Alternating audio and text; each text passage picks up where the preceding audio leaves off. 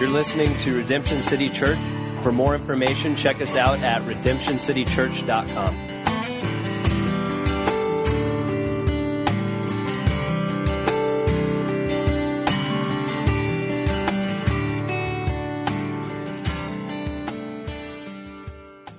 Good morning, Redemption City Church. Great to be with you. Trust this finds you all well.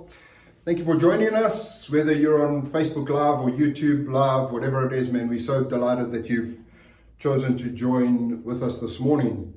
And uh, I'm going to be reading out of Luke chapter 19. We're going to read the first 10 verses. But uh, before I get there, I just want to let you know, man, we've been praying as a church. And uh, we started off with the whole COVID 19 and the lockdown. We started uh, praying on Zoom praying online together as a church. And then over the last couple of weeks, we've actually prayed online and here at the base.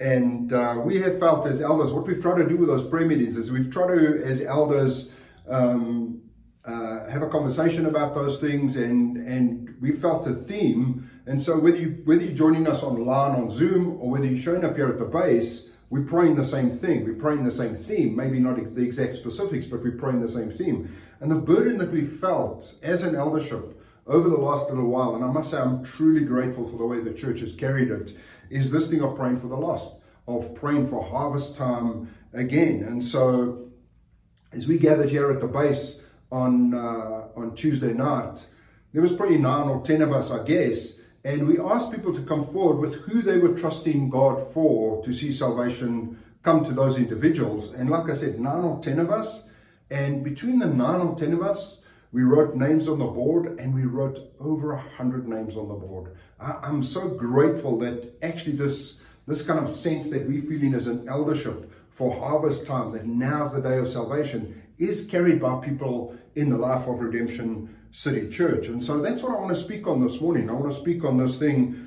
of harvest time. But I also want to say this that actually, for some of you listening to this, maybe maybe somebody sends it to you, or maybe or maybe you just have jumped on our on on our Facebook or YouTube. I, I want to say maybe some of you that are watching this now or listening to this now, maybe some of your names were on that board. And uh, if if you are wondering, um, I want you to know that we're praying for you. We are praying that Jesus would make himself real in the lives of those people that are seeking him at this time.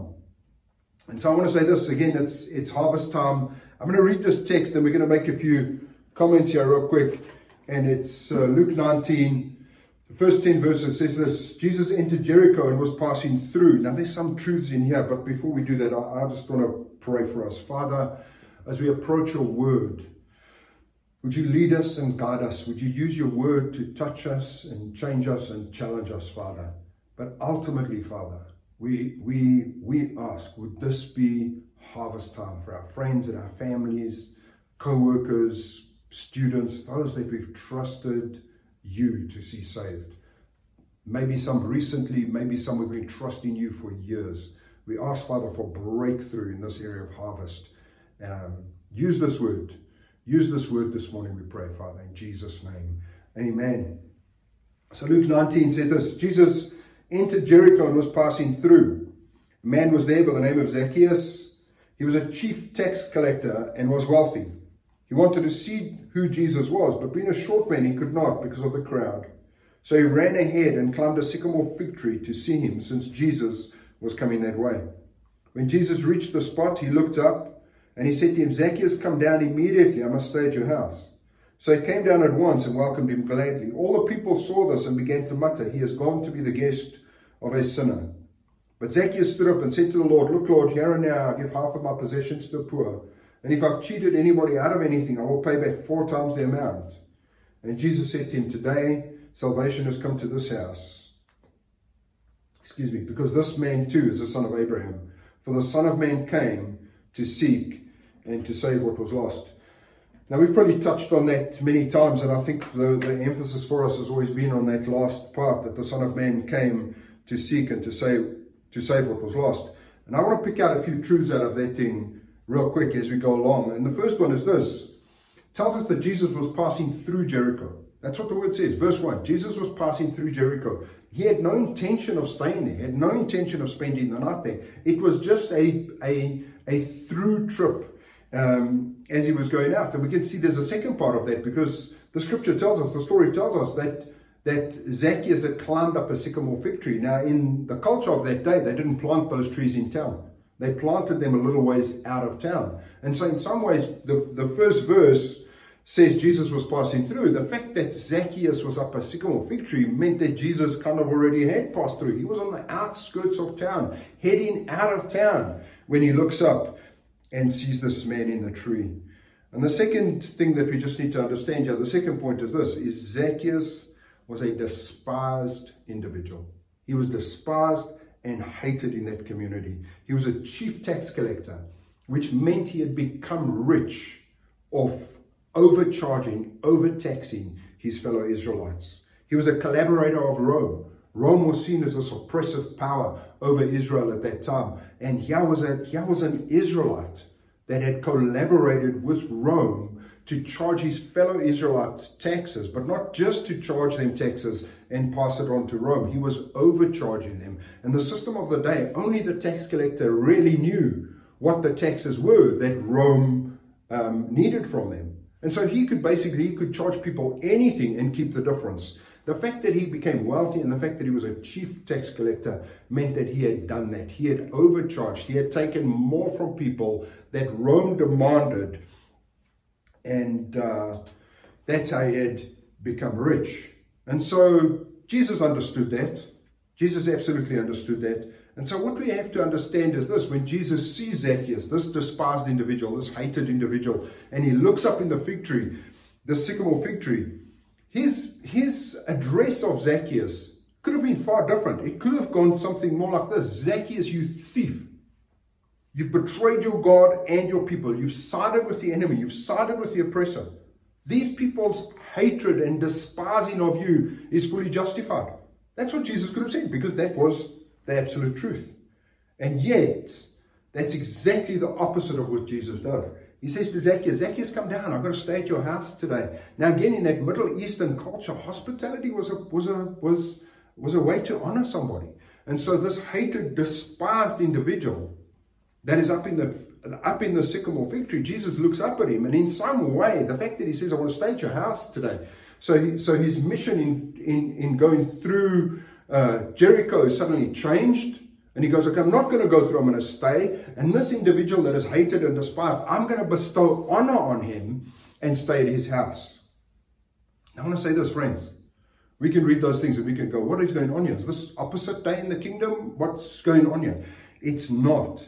This is the grace, the love, and the kindness of God lived out in Jesus and demonstrated for us who can come thousands of years later and read this text with understanding the culture and understanding some of these truths. And we can read these things and we can go, wow, the grace of the gospel, the goodness of God, the kindness of God.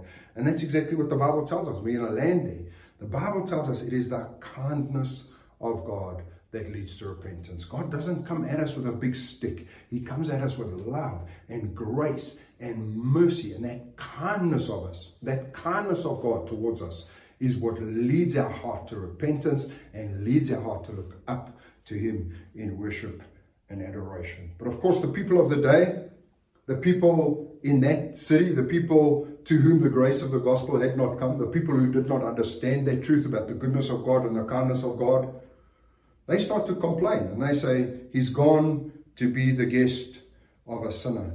But Zacchaeus is becoming more aware of the grace and the kindness of God and comes to repentance. It's the only way we can read his statement.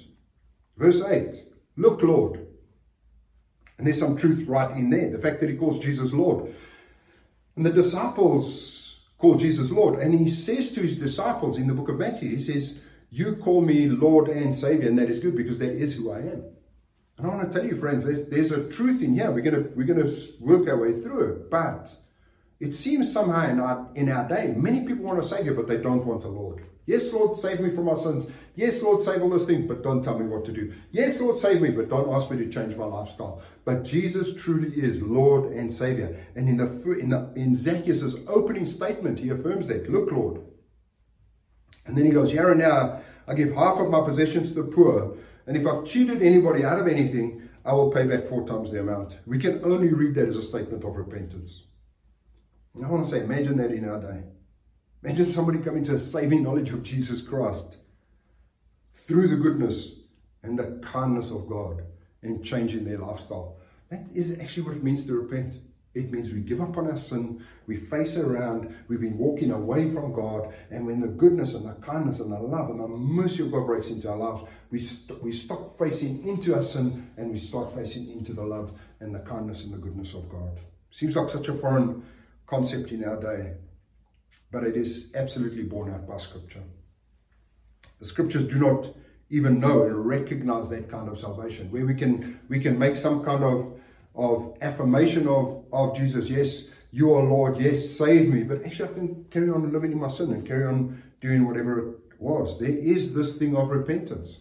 There is an there is an understanding of repenting of my sin that that I'm not in some ways uh, representing what was, but I'm now starting in my life and the outworking of my life. I'm starting to represent who Jesus was, who my Heavenly Father is. And as we walk with the Lord, and as that is more and more outworked in our lives, that's exactly what happens. We become ambassadors of the kingdom.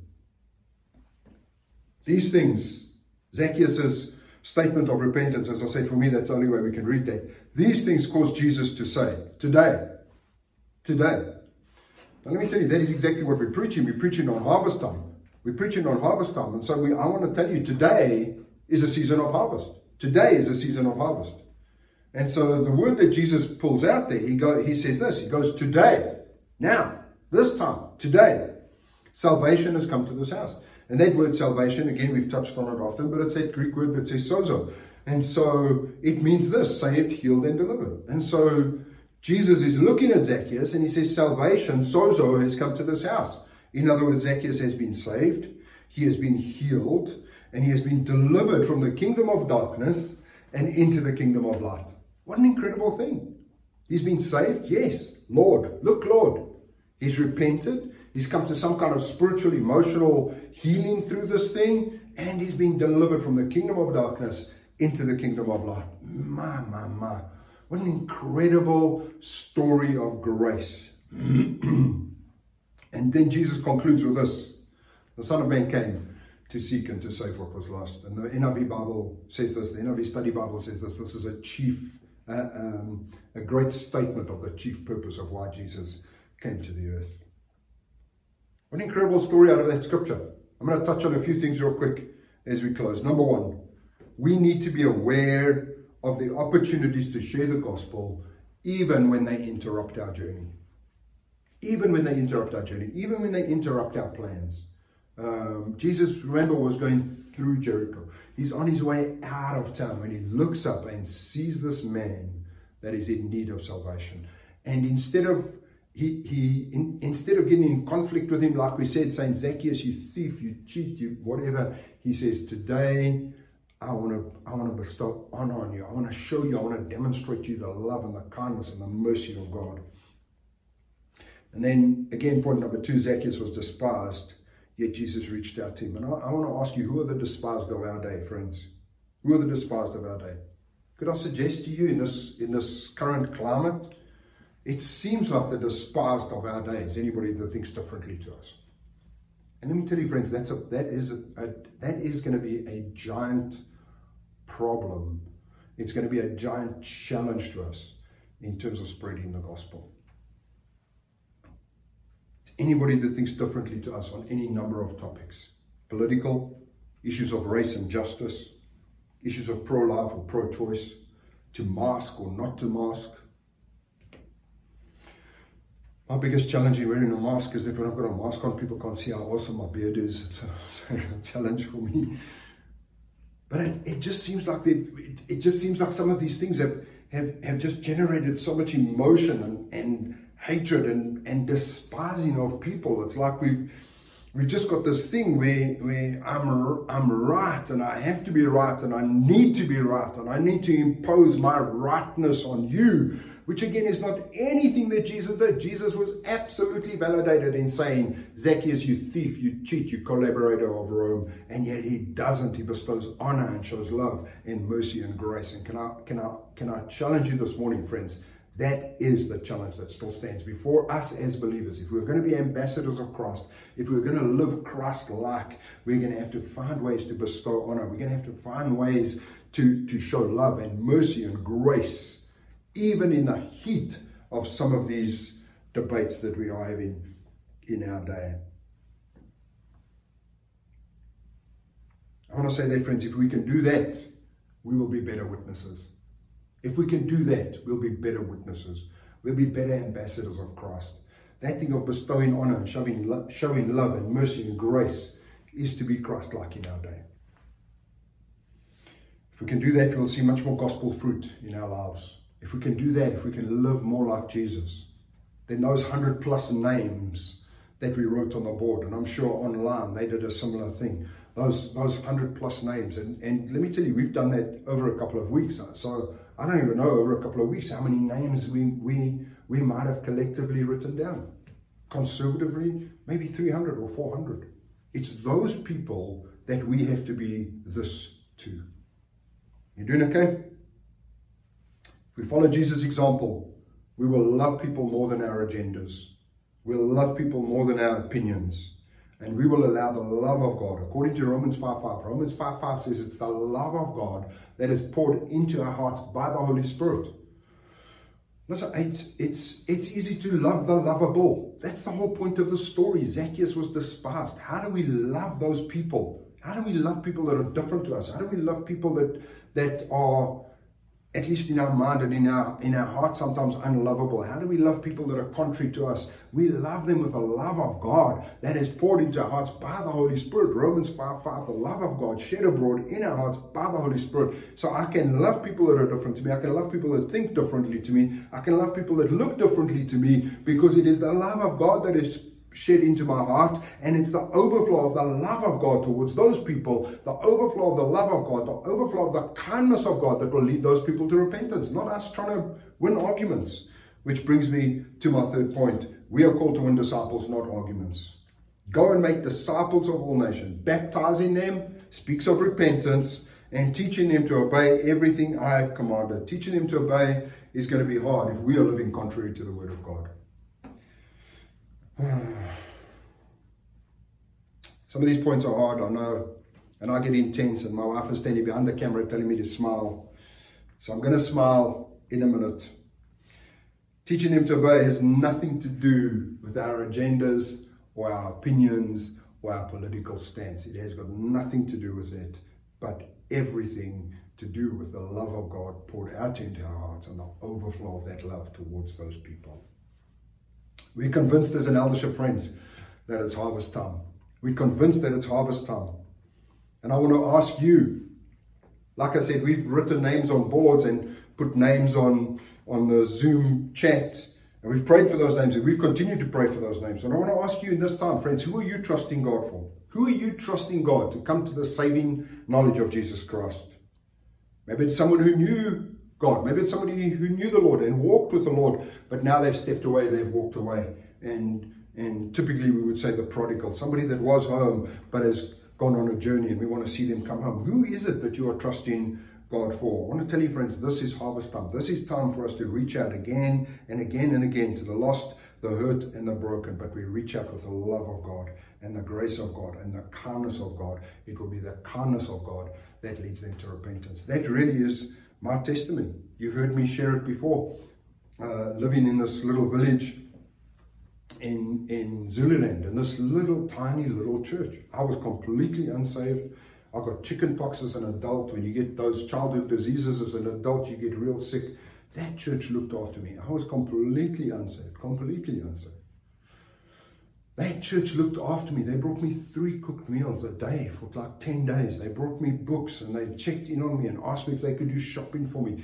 I, I was unsaved, completely unsaved. And yet, this church had something of this truth, had gripped that little church that by the love and the kindness and the mercy of God, demonstrating those things to this heathen, that there was something in that. And I want to tell you, I didn't get saved right then, but I want to say this when I did get saved, I knew which church to go to because that church had already showed me that they loved for me and cared for me and were kind to me and loving towards me.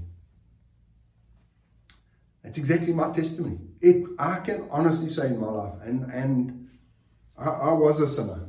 I, I, was a I was a good sinner. I, I was a great sinner, and I was a happy sinner. I wasn't unhappy in my sin.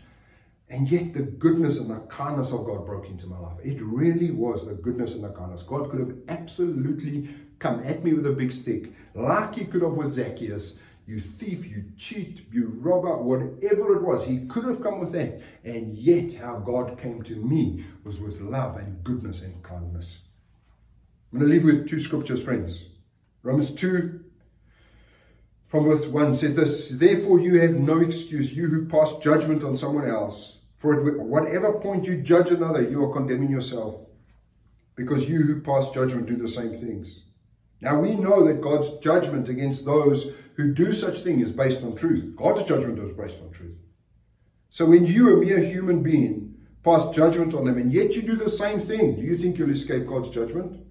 Or do you show contempt? Listen. Or do you show contempt for the riches of his kindness, his forbearance, and his patience in not realizing that God's kindness is intended to lead you to repentance?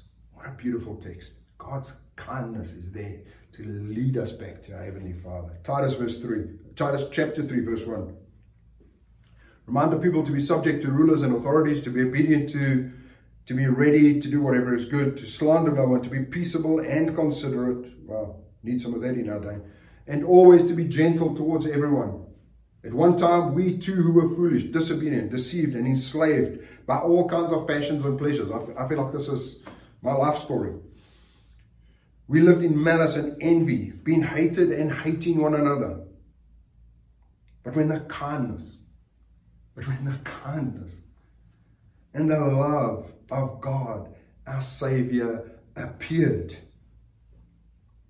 He saved us, not because of the righteous things that we had done, but because of His mercy. It's harvest time, friends. It's harvest time, church. It's time for us to reach out again and again and again. We pray, we pray as an eldership, we pray as a church. It's time for us to be Christ's ambassadors, to go about this thing the way Christ went about it, by demonstrating love and mercy and grace and bestowing honor even when there's nothing to honor, bestowing love when there's nothing to love, just um, showing kindness when maybe that's exactly the opposite of what we feel. It's harvest time, friends. If we can step into this, I'm convinced in this time we're going to see we're going to see friends and family and all kinds of people come back to the saving knowledge of Jesus Christ. If you've been listening to this message this morning and you're saying, well, those are some cool stories, man, but I, I, don't know if that's for me. I want to tell you absolutely it is. The Bible says that the arm of the Lord is not too short to save. I, I don't believe that there's anybody that is beyond salvation. I honestly don't.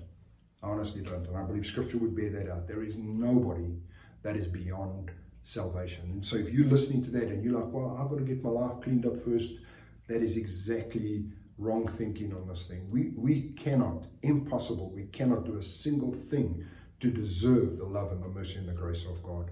We receive the love and the mercy and the grace of God because of what Jesus did, not because of anything I can do. And so if, if that's you this morning and you say, man, I, I, I haven't heard it like that before, maybe I'm stirring and I, I just, I, I want to take my first steps. I, I want to pray for you this morning. I want to pray for you and just say, would you open your life? Would you open your heart to the love and the mercy and the grace and the kindness of our God and come to repentance? That's the story of the gospel in a nutshell, friends. So, Father, if there is anybody like that listening this morning, I pray, Father, that you would make yourself real to them, that you would come to them in your love and your mercy and your grace and your kindness. You would show them, you would demonstrate to them, as Jesus did to Zacchaeus, you would demonstrate to them, Lord, how good you are, how kind you are, how loving you are. And in that place, Father, their hearts will be turned towards you in repentance and worship and adoration If there's somebody that's wavering this morning, Father, I ask that you give them courage. Just stir them even now. Just stir them even now by your Spirit. Just put that little ounce of courage in them to say, Yes, that's me. I'm done with the way I was walking. I want to be delivered out of the kingdom of darkness and into the kingdom of light. I want to serve you and love you the way you have loved and shown your kindness to me.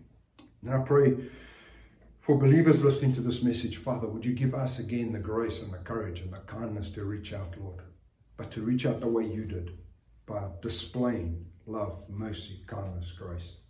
And in that place, Father, as we pray for our friends and our family and our co-workers, whoever we're praying for, Father, would you put would you put that thing back in us, as we said, Romans 5 5, the love of God poured out in our hearts by the Holy Spirit? Would you put that in us and would you give us that extra measure, Lord, to be able to reach out and love again and show your mercy and your grace again, trusting, Father, that you are good for your word, that it would be your kindness that would lead our friends and our families to the saving knowledge of you.